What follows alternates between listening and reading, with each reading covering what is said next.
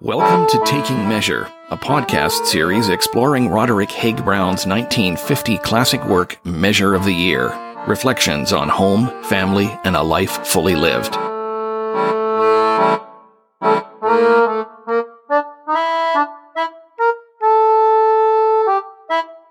I'm your host, Dan McLennan, and I'm sitting at the desk in the study at Above Tide, also known as Haig Brown House. From here, I can look out the window across the grounds at the Campbell River flowing past, just as Haig Brown did when he wrote more than 20 books and numerous articles and essays, lectures, and more. He was a remarkable man on many levels, an early, eloquent naturalist and conservationist, a farmer, a magistrate, a university chancellor, and an award winning author. In the world of fly fishing, he occupies the pantheon. In Measure of the Year, Haig Brown presents a chapter for each month in the lives of the farm, his family, the community, and the nature that surrounds them. So we're going to bring you Haig Brown in 12 parts through his book, through the eyes and voices of his four children and others who knew him well. We'll take a measure of the man through his Measure of the Year.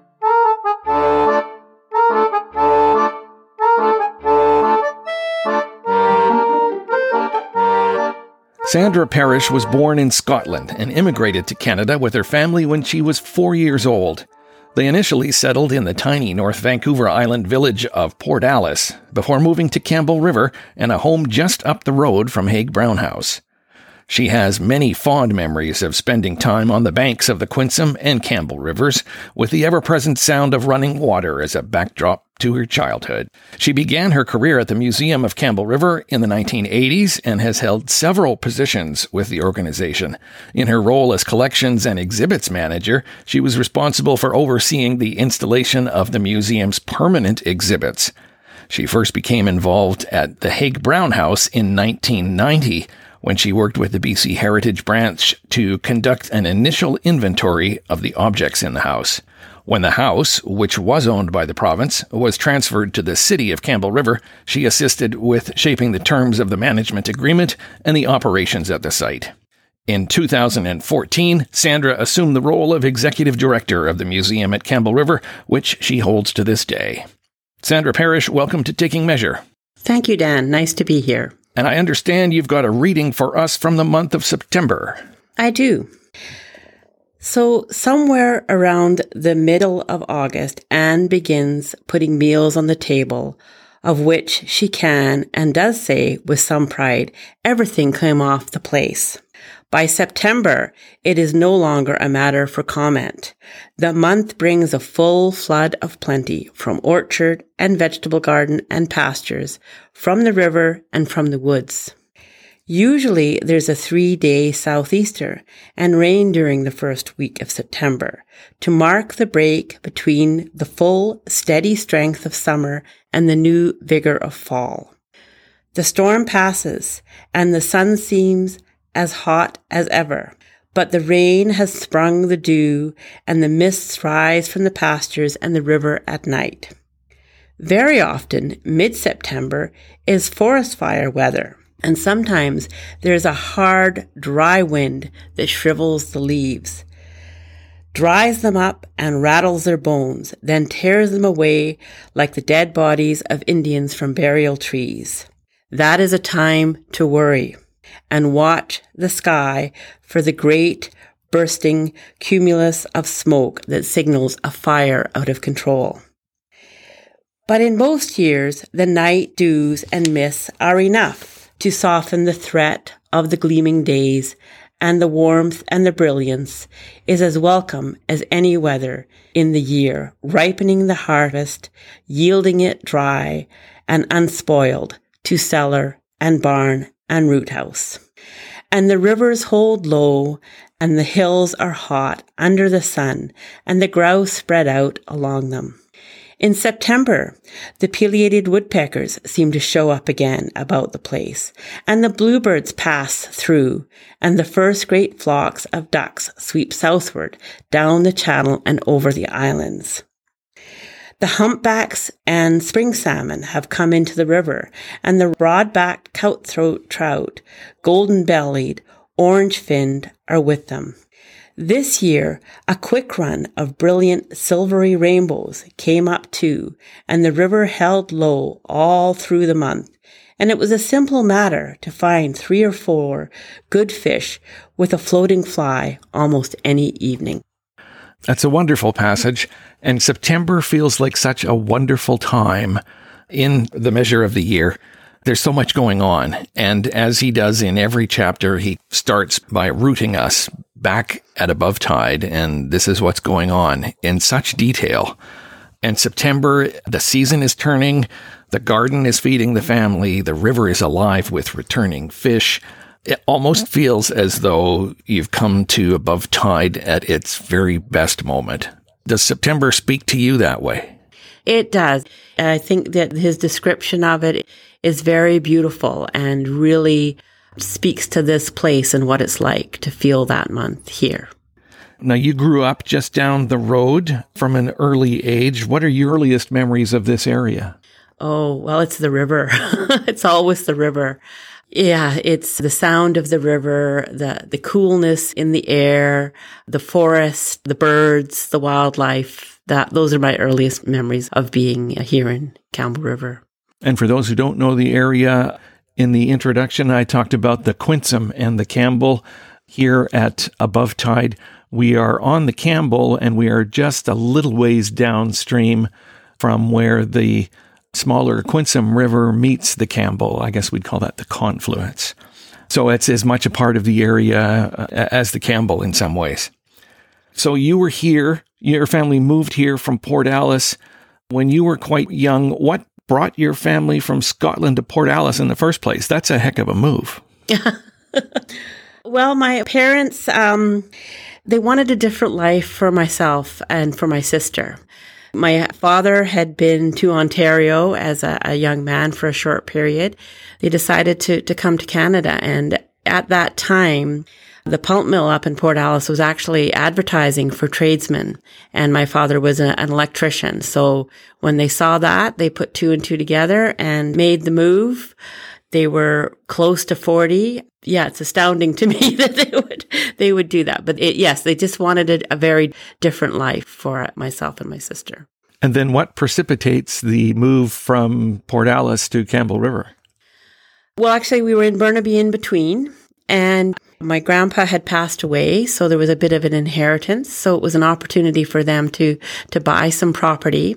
And they happened to know someone who was in the Campbell River area. And that's how we ended up here. There wasn't any sort of firm job or anything like that. It was, oh, well, let's go to Campbell River. mm-hmm. Can think of worse places to move to. Yes. Certainly, when you came here, you were very young, but can you tell us in relation to Above Tide, where was your home in, in this neighborhood? So my home was just before the confluence of the Campbell of the and the Quinsam. So that's a little bit west of Above Tide, so just up the road. A little upriver. Little upriver of above tide. So that's where my home was. Mm-hmm. A beautiful area, not heavily populated at the time either. There weren't that many houses up that way, I don't think. No, they were big lots. They were acre lots, not very many neighbors at all. Mm-hmm. So take us back into that era. How did you first come upon the Haig Browns? I don't really remember. My parents were both avid readers and liked to discuss what they were reading. And so I think I always just seemed to know that there was a well-known writer that lived in the neighborhood. Of course, I went to Campbellton Elementary School, which was almost across the street from the Haig Brown house. There isn't a point in time where I first learned about him. I just knew that was the home of a, of a writer. Right in the neighborhood. And right in the neighborhood. And then I too read a lot. And I think the first book I read of his was actually his, one of his adult fictions, which was On the Highest Hill. So I, th- I think I might have been about grade um, six or seven when I went to the local library and took that book out and read it. Mm-hmm. And do you remember doing the same with the Measure of the Year? How did you come across that one? I definitely reread Measure of the Year in 1990 when we were doing the inventory at the house. but I had read it before that. Again, it's so early in my childhood. I can't really place when I read some of his other books. Now, we're having this discussion. I'm here at Haig Brown House, and the only reason that that we're able to do this is that Haig Brown House and the property have been preserved and maintained. But I'm not sure that a lot of us are all that aware of how that came to pass. You, on the other hand, have had a lot to do with that transition and some of the stages of that transition. And obviously, you are our local historian here. Can you tell us how this got started? Uh, I used to think at one point that after Rod had died, maybe after Anne had died, that there was a move to preserve the place, when in fact the effort started while they were both very much alive and living at above tide. Mm-hmm. How did that come to be? Absolutely. Yes, it was in the in the late 70s. Roderick passed in 1976. And of course by that time their children were all out and about in their various lives and they were beginning to consider what they would do with the property. And I believe they went to the children and asked any of them if they were interested and they said no, you know, we've all got our, our own lives and our own place, which of course was very much something that Roderick and Anne fostered is the, the children moving on and finding their own place in, in the world. So at the time, they were very concerned about the development that they could see along the estuary and along the river bank and the housing and industrial development that was encroaching.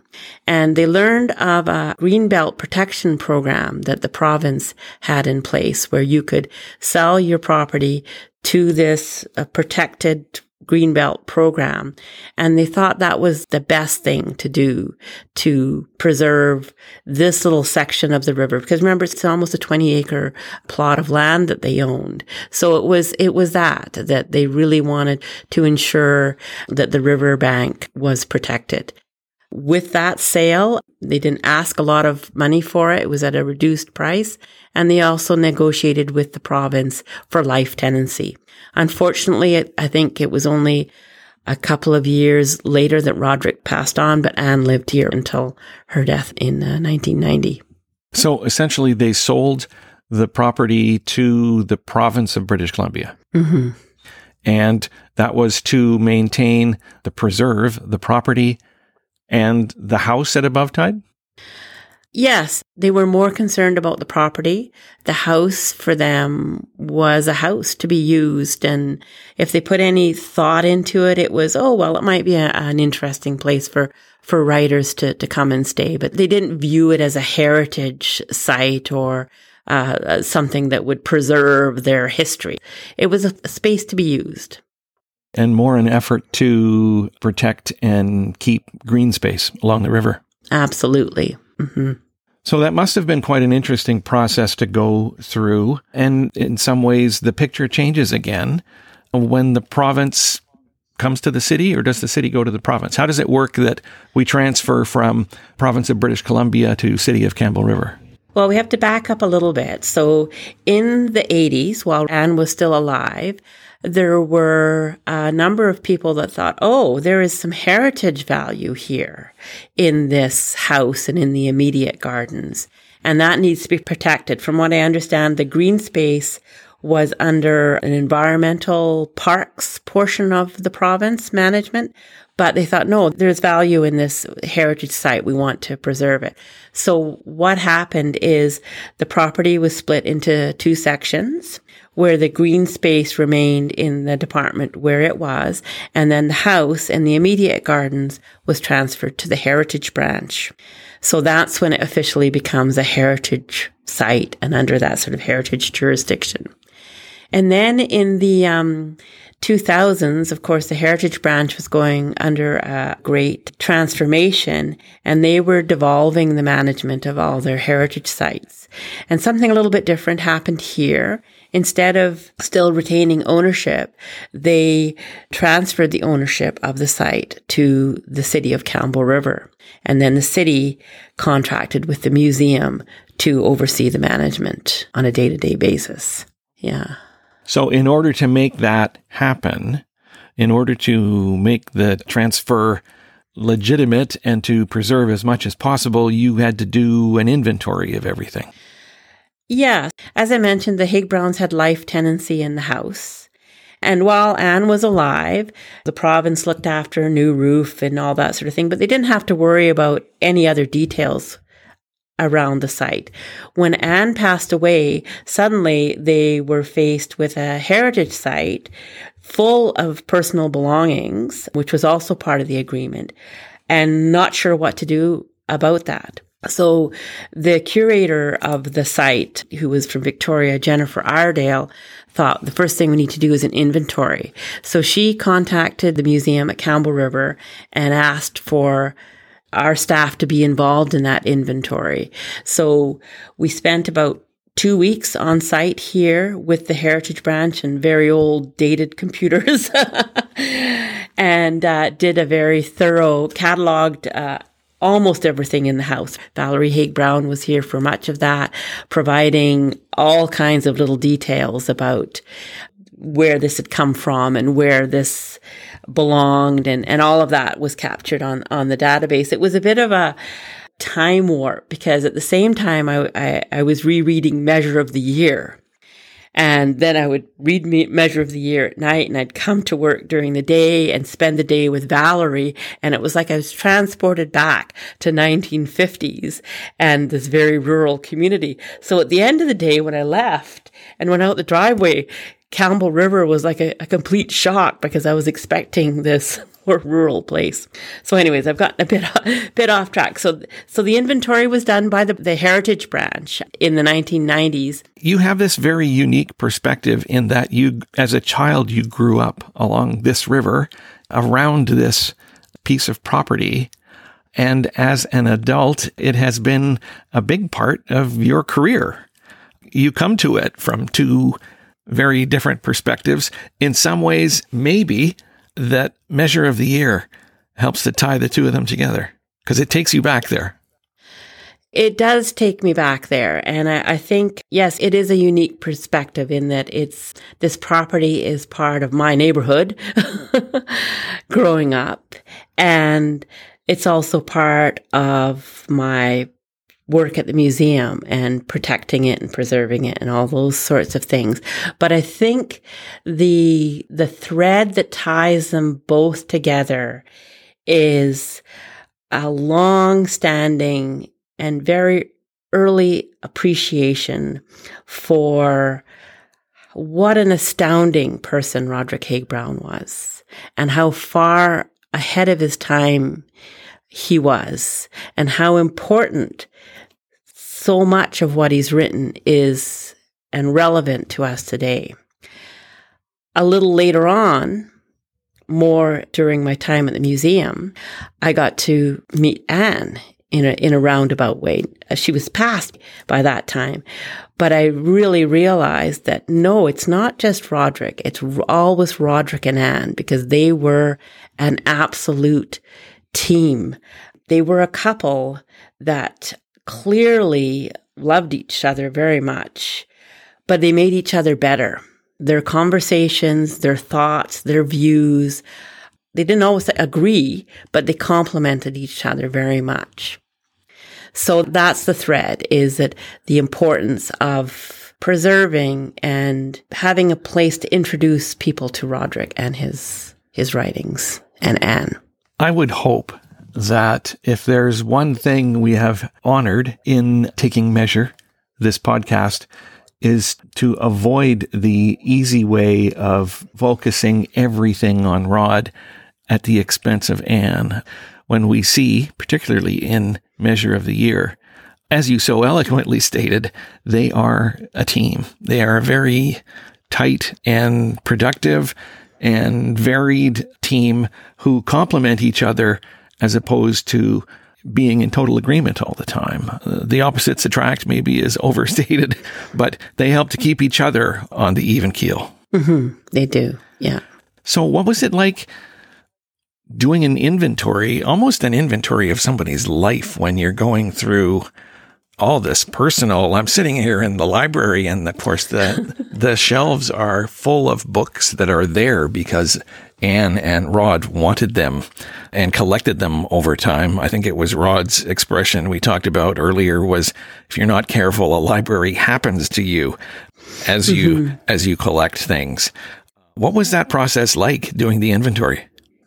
It's actually one of the best things that I feel like I've done at the museum. It's, it's uh, had a lasting impact. It's it's such a unique opportunity. It's just so many heritage sites are already emptied of all the, the, the, personal contents and curators go about trying to track them down and bring them back. And here was a, a site that was absolutely intact and full of stories. So it was just really an impactful um, experience and, and a unique one that you just in my line of work, you don't get very often.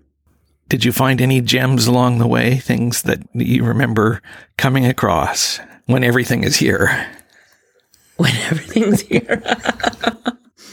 I can't recall any specific gems. I just remember thinking, wow, everything in this house has some story attached to it. You're sitting at Roderick's desk. And if you pull out one of those drawers, you'll see some elastic bands. And there's a story about a story about those, you know, that yes, they came in the mail, they were wrapped, the mail uh, were wrapped in these bands, and then they came to the desk. So it was astounding to me that the um, level of detail about every object, anything in this house. There is a drawer. I have just opened it under your instructions, so that's okay. I'm not desecrating anything. and it has out at the front of the drawer, it's sectioned off with little wooden sections like you'd you know, like you'd find maybe in an old post office. And at least three of these four sections are stuffed full of elastics, so you know what you're talking about. yes. and they're the nice thick postal type of elastics. They Not, are, yes. Nothing. And, and, they've held up very well. I mean, they're old elastic bands. indeed, not those, not those wimpy thing, little thin little things. These are, these are significant. So, okay, I've just learned something else about Haig Brown that's been right here beside me all this time, uh, and I did not, and I did not know. Now, as you're going along doing the inventory type of thing, you must. I, I I'm assuming, but I would think to this day, feel a real weight of responsibility. Somebody has essentially entrusted us to look after, but more specifically, you and the museum to look after all of their worldly goods. Mm-hmm. No, it's a, it is an incredible weight of responsibility in the museum field. It's a responsibility that we're very, very familiar with. That because yes, it's the possessions of Haig Browns in this house, but at the museum, we're caring for cultural objects and masks and regalia that have that same level of, of responsibility and, and weight. Mm-hmm. Let's go back to our history lesson here now. The province has essentially devolved the property to the city of Campbell River. The city of Campbell River, and rightly so, comes to the museum and says, We'd like you to look after this place for us. Yes. So it was a bit of a challenging site for them to manage. It doesn't get as much foot traffic as, say, Point Ellice House or Barkerville. And Roderick Haig Brown is a little bit less known than uh, some of their other more prominent um, parts of BC history.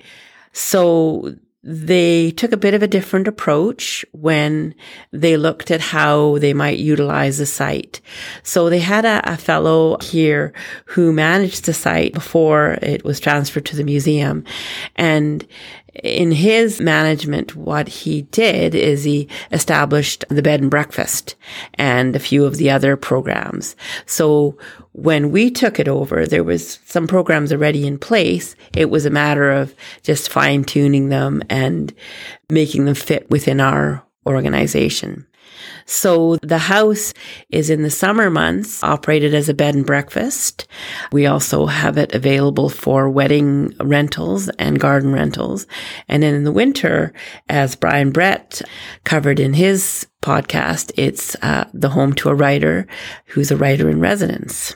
It's quite a unique routine that has been developed here over time. So essentially the the bed and breakfast idea was something that you assumed when the city took over or passed it on to the museum to look after. Since then, I would think the bed and breakfast has taken on uh, maybe even a more special flair. It's not just, oh, here's a place to stay, but it's, I assume you get all sorts of students of history who want to come and spend time in the house of Rod and Anne Haig Brown. Yes, the, the bed and breakfast has taken on a bit of a different flair. And, and yes, it, it's not your typical sort of boutique bed and breakfast. It's more of an experience. You know, there's not many heritage sites that actually have a working bed and breakfast in them. And one of the reasons that, that it works here and it fits here is that this house was a very busy house we might think Campbell River was a very small rural community where all you saw was your neighbor every once in a while. But the Haig Browns had a constant stream of visitors. Look at the, the, the chapter um, in August where he's talking about the guests, all the summer guests. You know, there was Anne's family from Seattle and her friends from Seattle, Roderick's family from England. Later on, there was the, the battered women that Anne would provide shelter for. So it was always a place where there was conversations and people coming and going. So the bed and breakfast provides guests with an opportunity to be part of that. What would we call it? That constant feeling of people and conversations being an int- intimate view into that experience. So that's why that fits. The other big part of how we manage the Haig Brown House and how the province did as well is that Roderick and Anne, they felt the house was something to be used and would have a life. And after Anne passed away, the four siblings were very firm that they did not want this house to become a shrine to Roderick, where you would walk in and look into his bedroom and say, this, there's the bed Roderick slept on. They, they wanted it to be used. They wanted it to be a place for the community to enjoy and most specifically a place that would continue to be an inspiration for writers. And that's what the writer in residence program fulfills as well. So any of the activities that we, that we consider for the property here always fits in with how the property was used while Roderick and Anne were still alive and their philosophies, plus the wishes of how they would like this space to be utilized. And somewhere along the way, the Haig Brown Institute is formed to help guide that passage, I believe. The Haig Brown Institute, it was a name change, the Haig Brown Kingfisher Creek Society. The Haig Brown Kingfisher Creek Society had been formed while Anne was still alive with Van Egan and David Brown, and they had specific projects to restore the Kingfisher Creek that had ran through the, the property. Once that was done, those people that were involved in that sort of stepped back and the Haig Brown Institute took on a new role not necessarily to restore the creek because that had already been done, but to further the Haig Brown philosophies and story. Is there a part of the property? Is there a place in the house that is a, a favorite spot of yours? You've known this area for so long, from a little girl up to a museum executive director. It's certainly a place you're very familiar with. Oh, it has to be the study. It's where you're sitting down. it's the study and the feeling in the house. I, I, think there's just a very nice feeling in this space. And I don't know how many of the writers who've come and lived here have said, I feel like Roderick and Anne have just stepped out. Uh, you know, there's, there's that feeling. And then there is, all those conversations, all those people who had uh, so many different conversations in these space. It feels like the, the house is, it's seeped into the walls, but most definitely in that study. Now let's fast forward to uh, not that long ago. How did the idea of the podcast come together as a companion to the to the measure of the year, the book? Well, it was actually Marjorie Greaves who came up with the idea of a podcast. As you know, Marjorie has extensive um, broadcasting experience and she was exploring the world of podcasting. Marjorie has also, for our third year, been the site manager at the Haig Brown House. So in the summer, the bed and breakfast is operated by site manager.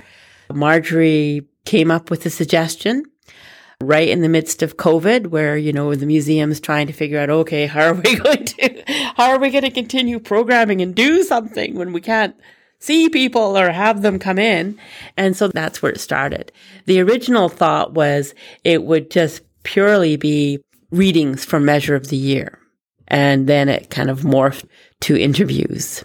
We've had the opportunity to speak with each of the four Haig Brown children which was a, a wonderful opportunity, and a number of others who knew Rod or Anne very well, and they have pieced together uh, quite a picture of life at Above Tide and of the Haig Browns, maybe in some ways that we haven't heard before. Does it feel like maybe we're somewhat, in at least some small way, to that general overall knowledge of uh, of the Haig Browns and the property? Absolutely. I'm very familiar with using exhibitry as a way to communicate, using documentaries, you know, lectures and those sorts of things. But I think this format, listening to people's voices, really lends itself very well to sharing the story of Roderick and Anne and communicating everything that he discusses in Measure of the Year. I think it's it's been a wonderful medium to use this format in. And I did forget to mention the other piece of the puzzle was you, Dan, in our podcast puzzle. is having someone who was knowledgeable themselves and interested in the topic as the interviewer has made such an astounding difference in the podcast. I think that is just sort of the icing on the cake. So thank you. Thank you very much for that. and I should thank you. It's been a wonderful opportunity to meet all of the Haig Brown children and to find so many other people with interesting elements to the Haig Brown history that I was completely unaware of in the past.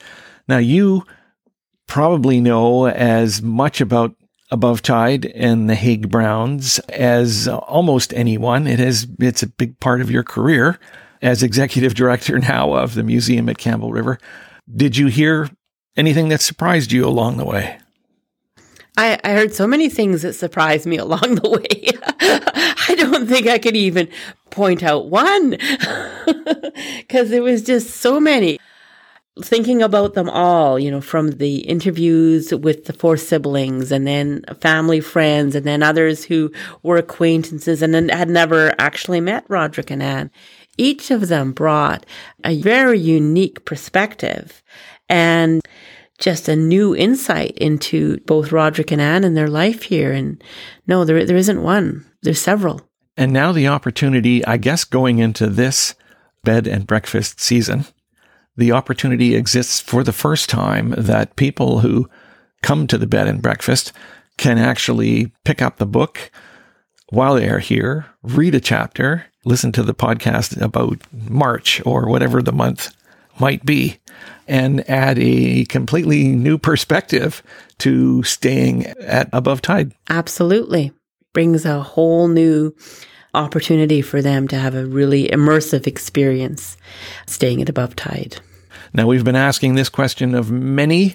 If you had the opportunity to ask, and I'm sure the questions have come to you many, many, many times over the years, if you had an opportunity to ask Rod and or Anne a question or two now, what would you ask them? I'd ask them, how do you think we're doing? I'd want their opinion on just about everything that's happening in the world around us. I'd like their thoughts. I'd love to be able to take them down along to the mouth of the river and see how that industrial area has been completely transformed and ask them, what do you think? Are we doing okay? There's just so many questions, but I think the biggest thing would be having the opportunity to have those conversations with Roderick where he is looking at both sides of any issue. As he so remarkably does. As he so remarkably does.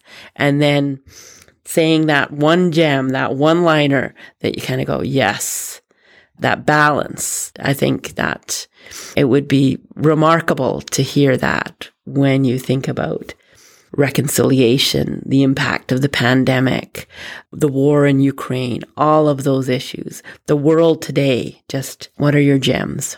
You think, well, we talked earlier about the weight of responsibility. I'm thinking you must feel that they would be, Rod and Anne, would be pretty pleased with where above tide and the property is today. I think they'd be pleased. And, you know, certainly that was a, a, question that was asked of, of each of the, the four, four siblings and they're pleased. They're happy with the, the direction that it's going in. They're happy with the role that the site still has in the community. So based on that, I, th- I think their parents would be pleased too. So, what's next for the museum in regards to Above Tide, and the Haig Brown House? There's a new uh, season just getting underway. And of course, the grounds are used by so many people too when we have the uh, festival in the fall and so forth. Are there other plans in the works? Well, there isn't any firm plans in the works, but certainly it has always been on our list to have more of a, an educational component linked to the house to be able to expose more of the, the school children, create awareness of the site and of some of Roderick's readings. So that's kind of a, a long range wish list of, of what we would like to do here.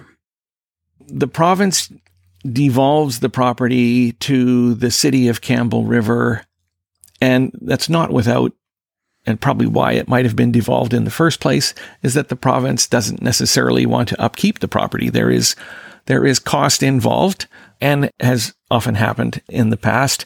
Something is handed down to the locals.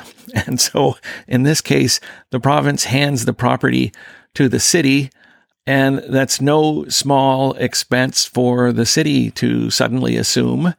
And one has to wonder, how easily it may or might have happened that that would have been the end of it. And, and like so many other heritage sites, it would have uh, potentially faded into the background. To, to the credit of all, that didn't happen.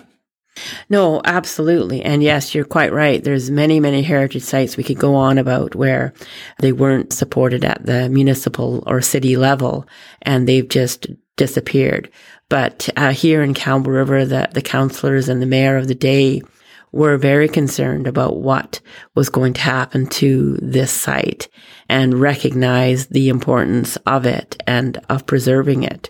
Today, you often hear the councillors uh, talk about how we have these two bookends, two heritage sites. We have the Haig Brown House on the north end of Campbell River, and we have the Sybil Andrew Cottage on the south end of Campbell River. So that's how they view it. And within that, of course, that's meant a financial responsibility, a responsibility to maintain it and to, to care for it, which they have been very supportive about. And even more so, they have been very supportive of taking the museum's lead on it. They don't come in and treat it as like a park space and want to put in new benches or new carvings or things like that.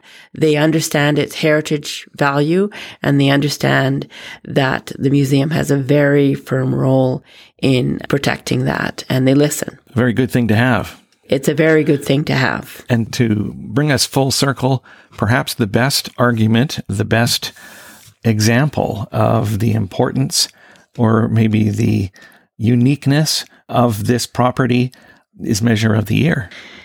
It is. It's all Measure of the Year. It's a history lesson. It's a study in conservation. It shows us the observations of so much of the wildlife in the area. It certainly shows off Rod Haig Brown and his writing and shows off Anne as such an integral part of that partnership. I remember, and I think maybe it was Valerie who told us it was a love letter from home. Uh, she was not the only one of the children who said they can pick it up at any time and and start reading and are not only taken back here but feel like they're at home. Mm-hmm. An amazing piece of work. It is, and the other factor too, Dan, is it's also about community. The pages are full of what is happening in the community and names of friends and issues that the community is dealing with. So it's, it's not just a reflection on family. It's a reflection on their life and their interaction and this community. So that of itself is another reason to, to pick it up and enjoy it, to learn a little bit about how Campbell River came to be what it is today. Sandra, I'd like to thank you for your insights and your expertise, not only in our conversation here, but in helping to steer the Haig Brown property and the house into the future through the museum at, uh, at Campbell River. It has been such a pleasure. Thank you very much, Dan. And it has been such a pleasure to work with both you and, and Marjorie on this project.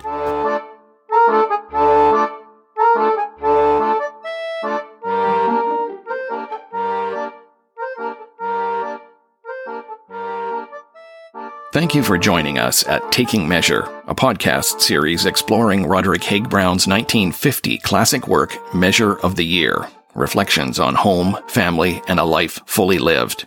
You can link to the Haig Brown House website in the show notes, and there you'll find all kinds of goodies, including historical photographs and information about how to experience the house and all it offers, in person or virtually. From the study at Above Tide, the Haig Brown House heritage site on the bank of the Campbell River, I'm Dan McLennan.